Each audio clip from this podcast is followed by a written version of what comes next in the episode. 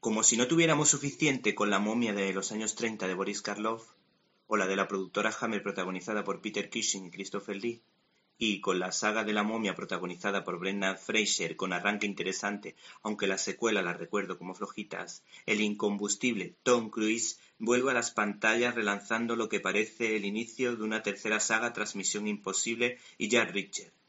La dirección creativa ha corrido a cargo del guionista Christopher McQuarrie y el director de cine Alex Kurtzman. Estas dos personas, junto a Tom Cruise, están empeñados en recuperar el espíritu de las películas de los años 30, resucitando a los archiconocidos El hombre lobo, Frankenstein o la citada momia, a los que, si la jugada taquillera les sale bien, podremos ver próximamente, ya que todo tiene pinta de franquicia de terror.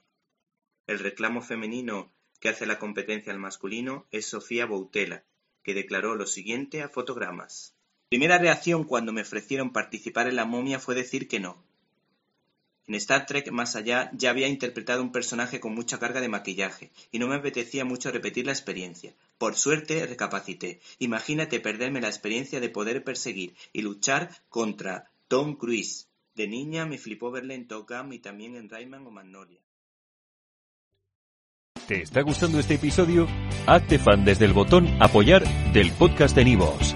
Elige tu aportación y podrás escuchar este y el resto de sus episodios extra. Además, ayudarás a su productor a seguir creando contenido con la misma pasión y dedicación.